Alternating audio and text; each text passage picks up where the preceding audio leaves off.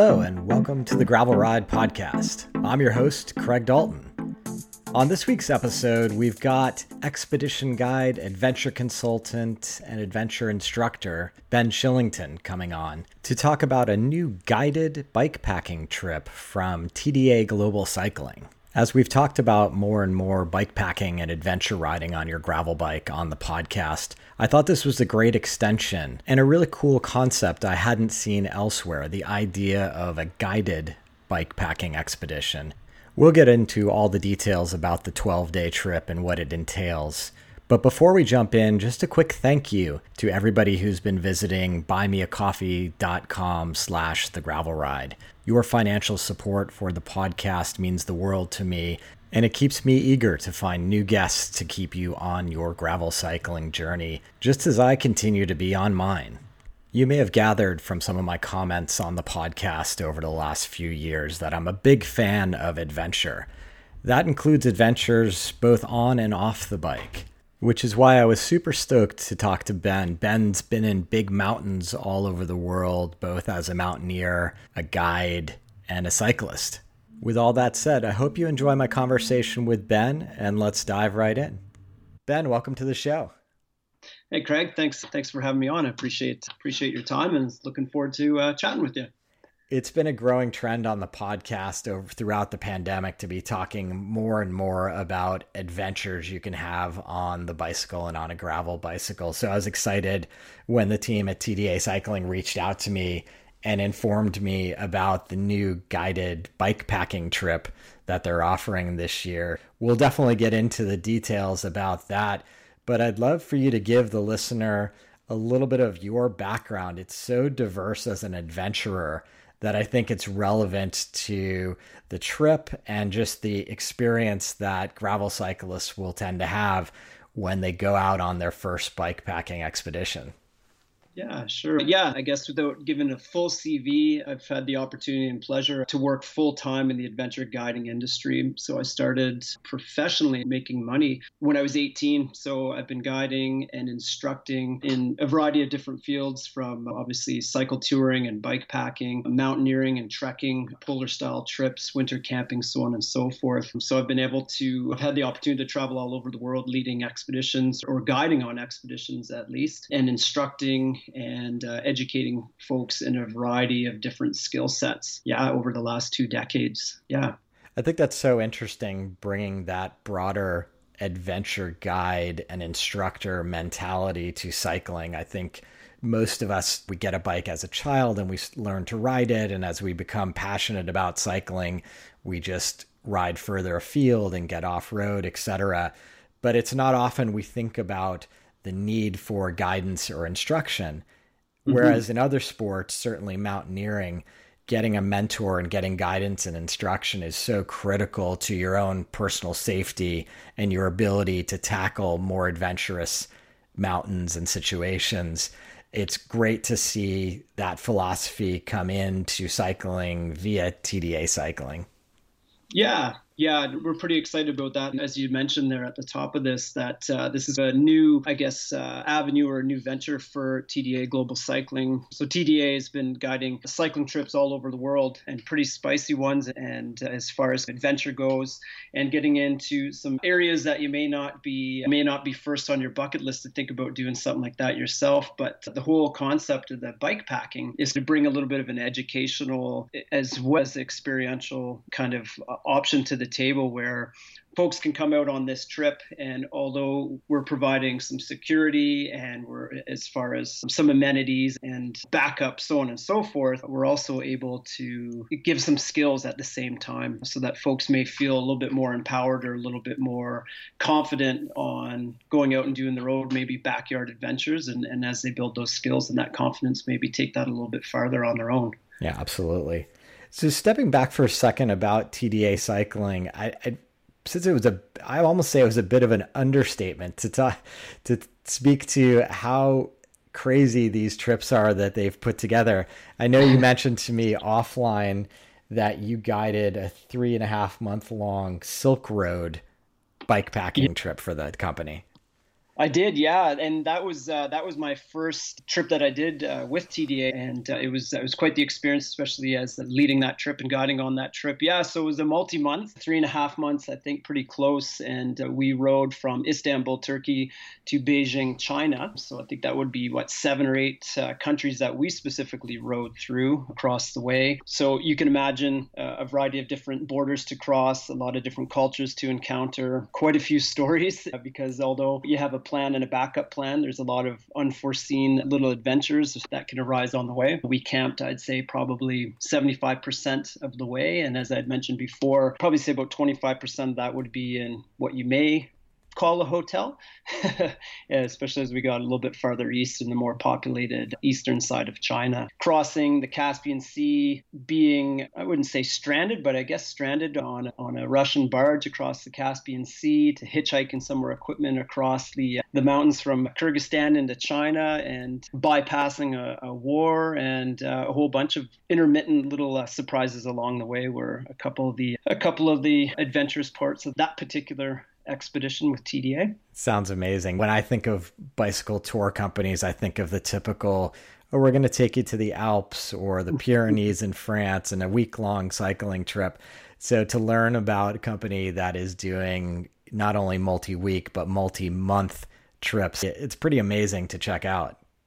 Yeah, for sure. And and as you mentioned, it's these are bike pack or cycling expeditions really because although there's an A to B, there's no real guarantees, but the uh, the skill set that TDA and primary staff have for keeping the thumb on the pulse and knowing what's going on internationally and having communications and these guys are experts at logistics and problem solving and uh, it's just amazing uh, anytime that I do get the opportunity to work with these guys they can make pretty much anything happen and and deal with things in such a common collected manner that you know even as a, a, professional guide and I've worked in a whole bunch of different genres there's always something to learn with how these guys are able to uh, choreograph and really have these successful trips going through these amazing areas that uh, you may not have otherwise thought you could even expose yourself to. Yeah, there's absolutely a, both an art and a science to bringing a group through some of these countries, even like landing in the airport and fi- figuring out how to get your gear together and how to get the right porter or the right car, having someone in the background just handling those logistics can make yeah. something that's still truly going to be an epic adventure that's going to push your personal limits just a little bit easier and, and frankly a little bit safer to pull off. Yeah, for sure. Yeah. So the individual still has to have their head in the game to make it through whatever that day's offering is. But like we keep mentioning, some of those really off the beat challenges that may come in that we don't have that your average lady or gentleman wouldn't have experience with that we can take care of. As someone who's approaching guiding that three and a half month trip with clients, was there a criteria or communication with the client in advance to make sure that they were prepared? Both physically and mentally for that type of trip? Yeah, so for most of these TDA trips, and especially these longer ones, and moving into the bike packing one, there's uh, a lot of communication that comes ahead so that people understand what they're signing up for. Want to make sure that the experience that they're signing up for is is what they are actually considering. Sometimes things might look different on a web page or in a description than what you have in your own mind. So the communications through email, phone conversations happened way ahead of time. And then there's a bit of consulting. So on these other, the classic TDA tours, there's bulletins that go out, bike checks, medicals, gear packing request sheets, or even mandatory. Like on some of these trips, if we go back to the Silk Route, right, you could only bring these two size bags. And if it didn't fit, you weren't allowed to bring it on. You had to have these X amount of spare parts and nothing extra, so on and so forth, because the environment is changing so much that uh, you can't be overburdened. So being selective with what you have, but making sure that folks bring the right things with them, especially if there's no opportunity or limited opportunity to top up on those supplies. So yeah, a lot of work goes in to uh, getting people to um, buy into the trip objective and, and be as ready as possible for day one, starting out on some of these bigger journeys. Was your experience that the relative fitness level of the clients made it so that it was a kind of simpatico team, or did you have outliers one way or the other? No, there's a suggested level of fitness or strength or fitness would probably be the right word. But no, it varies across the board. My experiences with the trips that I've ran with TDA specifically, you set that kind of expectation so people know physically what they're getting themselves into. And traditionally, just because of the longevity and the amount of organization people have on their end to prepare to depart or leave their lives behind for a month or three months, that general conditioning is there. And we hear it often, it sounds cliche maybe, but it's it's so much more in your mind than it is in your body that if you arrive with the, the right headspace or you can keep your head in the right headspace, the body's going to catch up eventually. So the spread across the day on these trips is we're not particularly riding in a solid group where everybody has to maintain a minimal pace. There's a briefing in the morning, there's a, a general layout of the description of the route and the directions. And as obviously as time's moved on, it's went into you being able to have GPX files, but it's always good to pair that up with a map. And people can just unfold as they see fit and they'll check in at a particular lunch point throughout the day. So whether that ride day is 100 or 190 kilometers or a particular spot where they'll check in for some food they'll need to arrive in camp. There's always a sweep rider and depending on the trip there will be an emergency vehicle out there. Even though these clients will be spread out over tens or maybe half, maybe 50 kilometers worth of terrain. We always kind of got an eye on where everybody is and they can just roll in at their own leisure. Because the whole objective of a lot of these trips is to connect people with the region that you're traveling in. And the beauty of the bike is being able to move swiftly and efficiently, but also you can slow down and you can get off to check anything out that you see or have those personal encounters and, and just be in the moment. Yeah, absolutely. It makes it so special. And I think part of getting out there in nature often is experiencing a little solitude and a little time by yourself. So doing that in a foreign country and as you said, to be able to experience the community and the food at your own pace is really nice benefit and really adds to that spirit of adventure, I imagine. Yeah, and, and everybody has their own objective, right? So they might sign up to bike from Istanbul to Beijing, but you might be a history buff, or maybe you might be a fitness buff, and you want to crush those miles as hard and fast as you can every single day because that's your goal. Maybe you might be into food or photography. Being able to give folks a bit of a heads up on what they may encounter and how they may get the most out of that experience, uh, then as long as they're not in a, a major time restriction, everybody can take that day in as they see fit.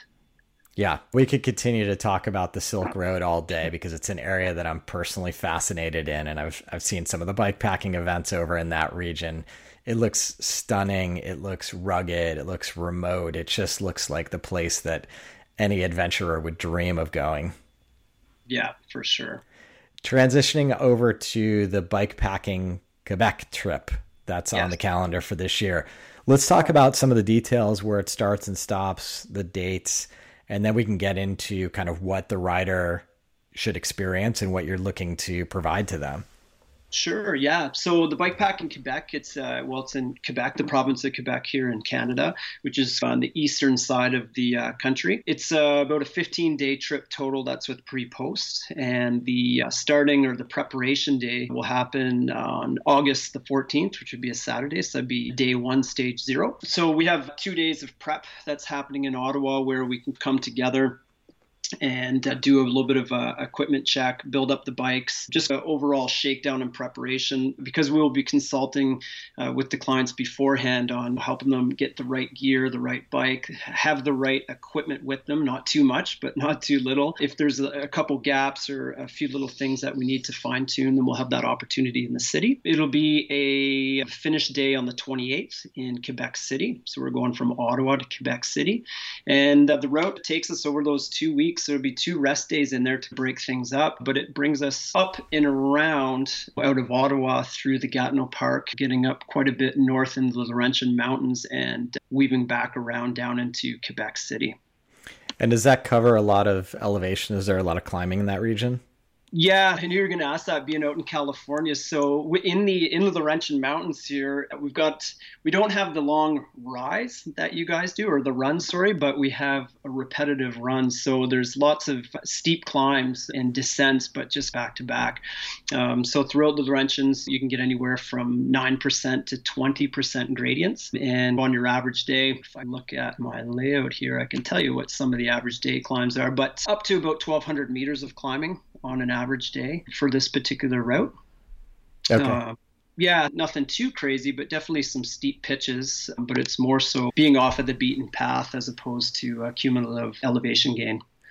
And as a, as a team of cyclists, are you out there on your own or are there support systems, vans following you? What's the situation for that? So yeah, so the situation and the, the point that we're trying to sell or promote to folks is that uh, we're creating a real kind of self-sufficient opportunity to get out there on your bike. So the bikes, everyone will be loaded with everything that they need for sleeping, for eating. So uh, multi, like a, a, fuel stove, a solo self-supported or freestanding tent, your change of clothes, snacks, water, uh, purification, so on and so forth. So there will be a emergency four-wheel drive vehicle in the ether that will have access in the event that there's an emergency, but there's no lag wagon per se or anything that's meeting us from point to point. So when we roll out in the morning collectively as a group, folks will have a GPX uh, file I'll do a, a, morning trip briefing to let folks know here's what the terrain is looking like. If there are any amenities to, to see, to stop at along the way, there are going to be several days where there are no amenities. So that classic coffee shop or pastry top up will not be available for portions of this ride. So we'll discuss that all out in the morning. And uh, so when we leave out, people will have a good sense of the directions where they're going, what they may encounter, and one of us will be riding within the group and move around from front to back, keeping a physical check on everybody, but not being with everybody all at the same time. So when we do roll into camp in the evenings, everything will already be on the bike. We can roll in, we can set up, get cleaned up, and then progress with our afternoon and evening. Nice. Will each athlete then have a complete bike packing setup? I think you referenced this, but I want to make that point clear. So each person would effectively be self sufficient with their own food, their own ability to cook, their own ability to uh, purify water. That's correct. Yeah, that's correct. So we'll make sure, and that'll be a part of the pre-trip support that we're going to offer. So obviously everything is, is via Zoom, and depending on where folks are coming in from, but we're setting up a couple milestones ahead of the time so that we can review those bikes or help them make a choice with what they already have or what they may need to add to that setup. So depending on what their philosophy is for their own rig, the uh, bike pack, frame bags, so on and so forth that they might use, the equipment, and we definitely are going to consult and give some high suggestions on certain particular pieces of equipment that they come out with them when as far as their sleep systems go and for cooking. Yeah, you're correct that when we roll out, if we're on stage four and we're rolling out from Lac Ernest to Mont Tremblant, and it's uh, 80 kilometer a day and 20, 55% of that is dirt, gravel, and double track they have every single thing that they need on them. Let's say worst case scenario, we had to stop midway and set up camp. We could. Everything's right there. It's not in the van or in sorry or in the truck. Yeah, interesting. That type of advice is invaluable. I think in bike packing, certainly editing is critical in terms of getting the right amount of gear, but not too much gear. That's right. Yeah. And that's it. And I think that's that's what we want to provide here. And this is the idea is that we talked about it's nice having that little bit of security or peace of mind that you have support with you. So whether that be an experienced guide that's out on the trail, whether he's 10 kilometers ahead of you or 20 kilometers behind you, that he or she is coming, understanding the system as a whole and being able to progress and get a little bit more efficient on packing that bike a little bit uh, so it's handier to get at the things that you need throughout the day being uh, quicker and more efficient at setting that tent up at night, how to stake things out so your tent is more breathable so that you're drier in the morning, how to manage your clothes, how to eat differently, when you should prep your water and why. So these are all the things that myself and the staff at TDA on this expedition are going to be able to work with clients beforehand but then also work with them throughout the trip. So it's a progression of knowledge and experience. When we're going through these systems every single day, and recalibrating. Everybody has their own philosophy, but we can help each individual fine tune that philosophy, fine tune those skills, and figure out how they may want to progress in the future if they were to do this uh, again on their own. Yeah, it's so important. I think the modern bike packing bag setup is so amazing, but it also involves cramming things in places, compressing things, and as you referenced, knowing where everything is and having a system in your own mind is so important because there's nothing worse than realizing you need something that's absolutely buried and inaccessible in your bike packing bags. That's right. And when you have some lead time in, you can make some refinements. Sometimes you just you have what you have, and that's okay. And sometimes the decision I find decision fatigue. I, I teach cycle tour guiding courses for an outdoor adventure guide diploma program that I'm a full time instructor for. And a lot of the stuff that we go through in these biking courses, and even some of the other stuff, is decision fatigue. And often you have way more stuff than you actually need. So being able to look at that kind of objectively and saying, hey, this doesn't kill two birds with one stone, so I don't really need it. And this can do a couple things here, so maybe I'll keep that. And if I shift this up to this bag and and bury this in the bottom, I don't have to think about sifting through that until we get into camp at night. And even though that's a mental energy expenditure, so we're looking at trying to be as efficient as possible. You can select a gear to be more efficient, you can breathe differently to be more efficient, but also just being able to quickly access some of those tools that you need throughout the day allows you to put more energy into the ride and being familiar with your surroundings as opposed to stressing about jamming things into the to these places or having things that you really didn't need in the first place. Yeah. I think it's interesting with the modern day bike packing bags and being a fan of bike packing myself, looking at people who have done these big expeditions and seeing they only had a frame bag, a front roll, and a seat bag. And if they managed to get everything they needed for three months in that bag, clearly I can go for 48 hours and fit everything I need in. So if it doesn't fit in, it's clearly not needed.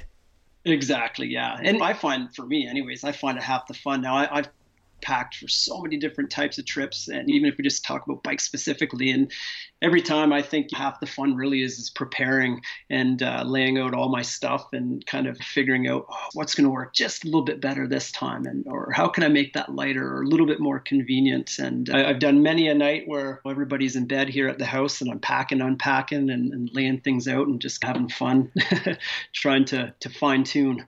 Yeah, there's some personal satisfaction in pulling out a, a, small item that takes your comfort to the next level when your peers have forgotten or hadn't thought about it. That's right. Yeah, exactly. I agree with that. Yeah. I, I remember my I went bike packing it up in Oregon on the Oregon Timber Trail, and I just decided I was going to bring an, an extra pair of warm gloves with me. And a few mornings where we got up to elevation, it was bitterly cold and I had these essentially like skiing gloves with me that were the envy of my two expedition mates. Oh, that's nice, eh? Yeah, that's a feather in your cap there for sure.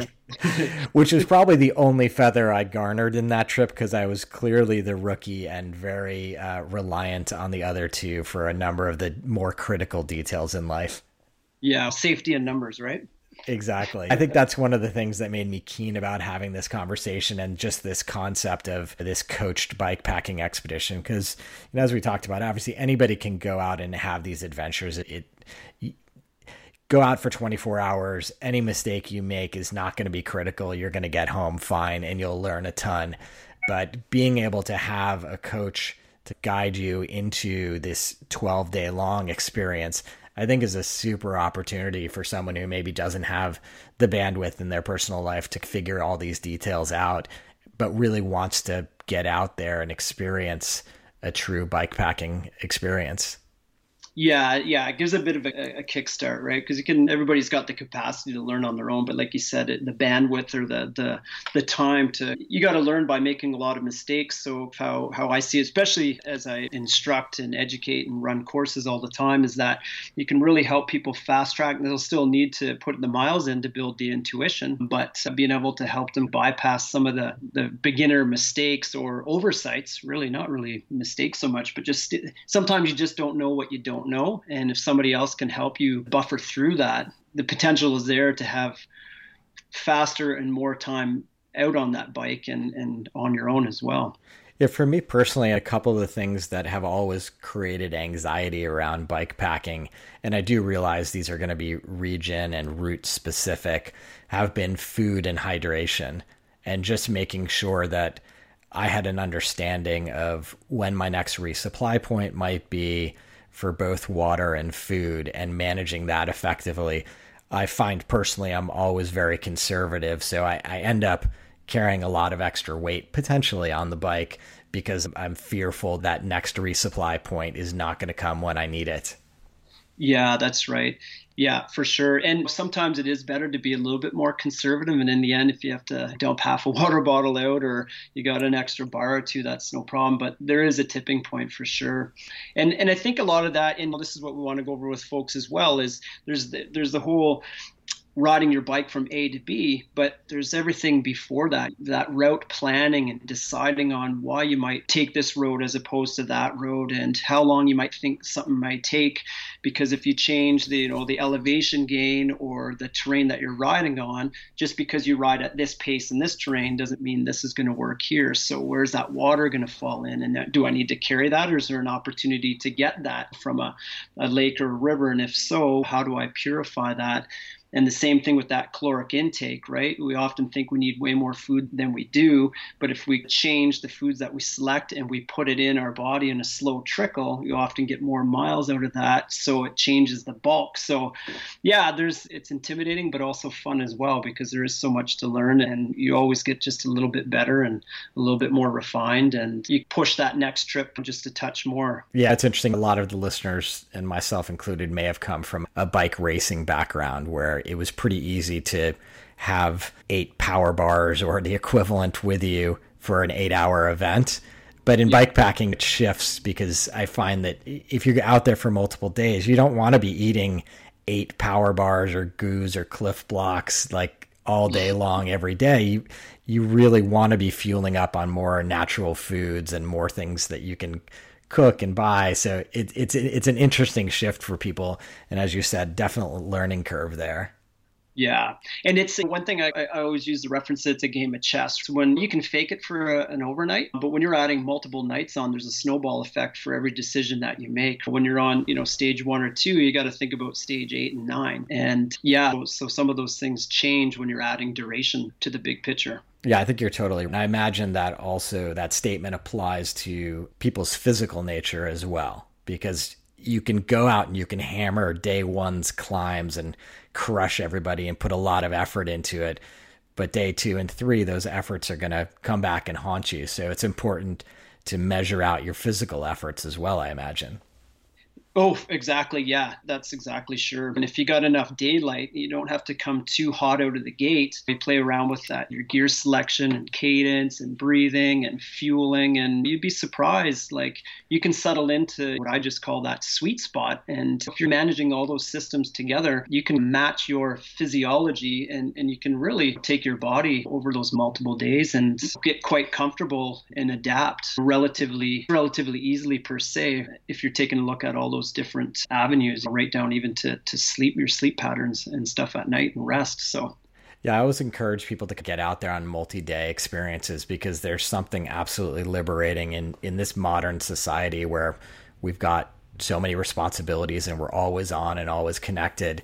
When you realize you're on a 12-day bike packing trip and literally the only thing you need to do all day is pedal your bike, it's just yeah. it's such an amazing and freeing experience yeah, it's back to the basics, or I call it active meditation, is something I use to describe that. And I, I, think people don't often give themselves enough credit, or just don't. Some sometimes people just need a little bit of a confidence boost to say, hey, you can do a lot more than you're probably giving yourself credit for. So if you can just kind of have a little bit of taste of that success, whatever you define success to be, it's, it sets the ball in motion, or it's exponential for the next challenge that you may try to tackle. Yeah, for sure. One of the final things I wanted to talk about is when loading a bike fully for a bike packing expedition, obviously you're putting a lot more weight on the bike, and experience has shown, and certainly stories have been told about how bike mechanicals are probably more likely to happen than on your daily tours. Can you talk about how you guys address that and, and what type of coaching you provide and what type of extra parts you encourage people to bring out on these bike packing trips?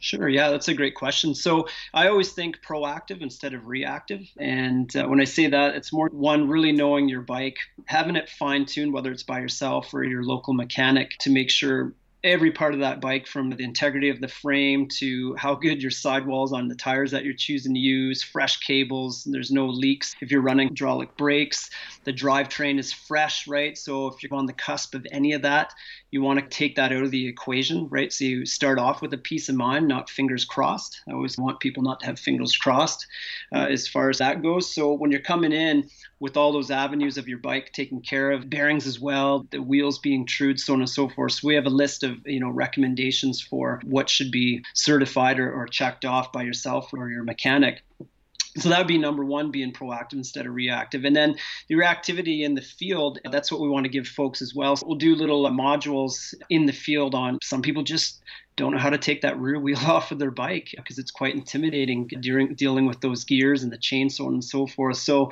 we'll show people how to remove those wheels, put them back on, how to replace a derailleur hanger. That would be something that's going to be in your kit. Some innovative trail side repairs that you can deal with if you do blow a derailleur apart. But I always do to bring one spare derailleur with me depending on the duration or the accessibility. Because as you're probably aware you can single speed or kind of jimmy rig that derailleur to, to get you to the end of the day but you don't want to be riding multiple days with a rickety single speed hack but also how to splice a chain. So if you have to take a couple big chunks out of there and, and you're out of master links how can you use that tool and, and splice that chain and lock out the limit screws on your rear derailleur so you don't accidentally shift into something that's going to stretch the rest of it out. So a, a lot of those things we're going to go through in the field with folks. So we will have a suggested tool list and a minimal spare parts list and really focus on proactively keeping an eye on that bike in the morning and then at nighttime. So doing pre and post ride full bike inspections before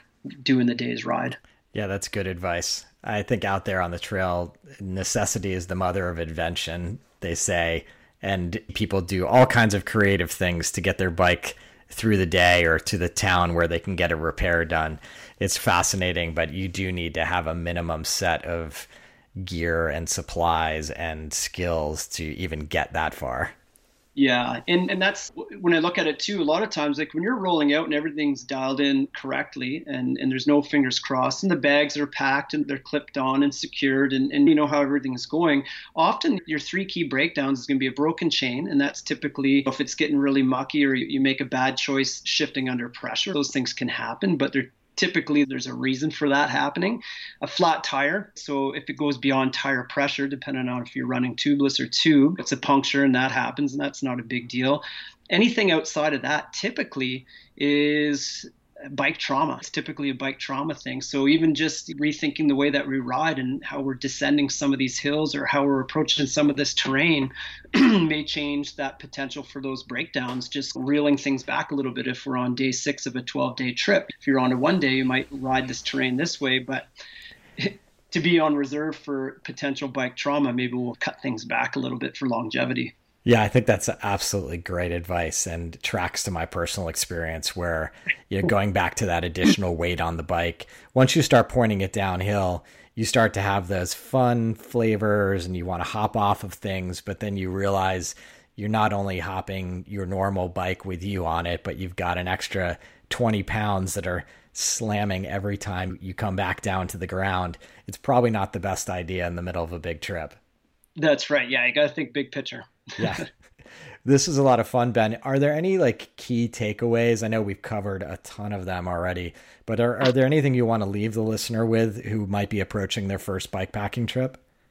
Yeah, yeah, I think we did kick on a few, but I think I don't know. Probably one was just make do with what you have. I think it's, it's pretty easy nowadays to get wrapped up in wheel sizes and bike frame geometry and bags and this, that, and the other thing. We often don't realize that some of the stuff that we have at home for clothes and, and, and equipment and the bike that we have, maybe you put a couple bucks into to, to swap out a tire or something like that. But just make do with what you have and, and get out there because if you get out there just for your first 24 hour ride or even one big day ride where you do have to pack a substantial amount of food and, and have a, a half decent repair kit and come home and sleep at night. I mean that that's all skill building and that's just going to progress into more miles and more confidence. Yeah, that's great. I, I love that underlying theme that we continue to revisit on the Gravel Ride podcast. It's just get out there and do it. I think that's one that's part of the magic of these new off-road capable bikes that we have. It's just you can get out there, you can create very clever routes that bring you places that you've never been before. And as you said before, your body and mind are capable of a lot more than most people think that, that they are capable for. So just get out there and get after it. Yeah, for sure. Yeah, certainly. And if you want a couple more tips, I'd discuss that layout and eliminate. That's another one. If you're going to pursue something, maybe your first overnight, you, you often don't need half as much as you think. And I think you always need to have a coffee plan. Probably good tip, Ben. Right on. I appreciate the time. I'm excited for you guys to kick off this first trip in August this year out of Quebec. And I will put links to it in the show notes so everybody can find the trip and they can find you. That's great. Well, thanks so much for your time there, Craig. It was uh, nice chatting with you. Cheers. Big thanks to Ben for joining the podcast this week. I hope you enjoyed learning about that guided bike packing expedition they'll be hosting later this year. It sounds like a fun concept to me. I often have benefited from having a little bit of expert guidance when I've tried new things to just take the edge off. And what I love, it's not just a weekend trip, it's a true 12 day expedition that they've put together. So I really love that concept, and I think it's going to be a fantastic addition to the gravel cycling calendar every year. So that's going to do it for this week's edition of the Gravel Ride podcast. I appreciate you joining us. I hope you're having a great week and finding some time out on the bike.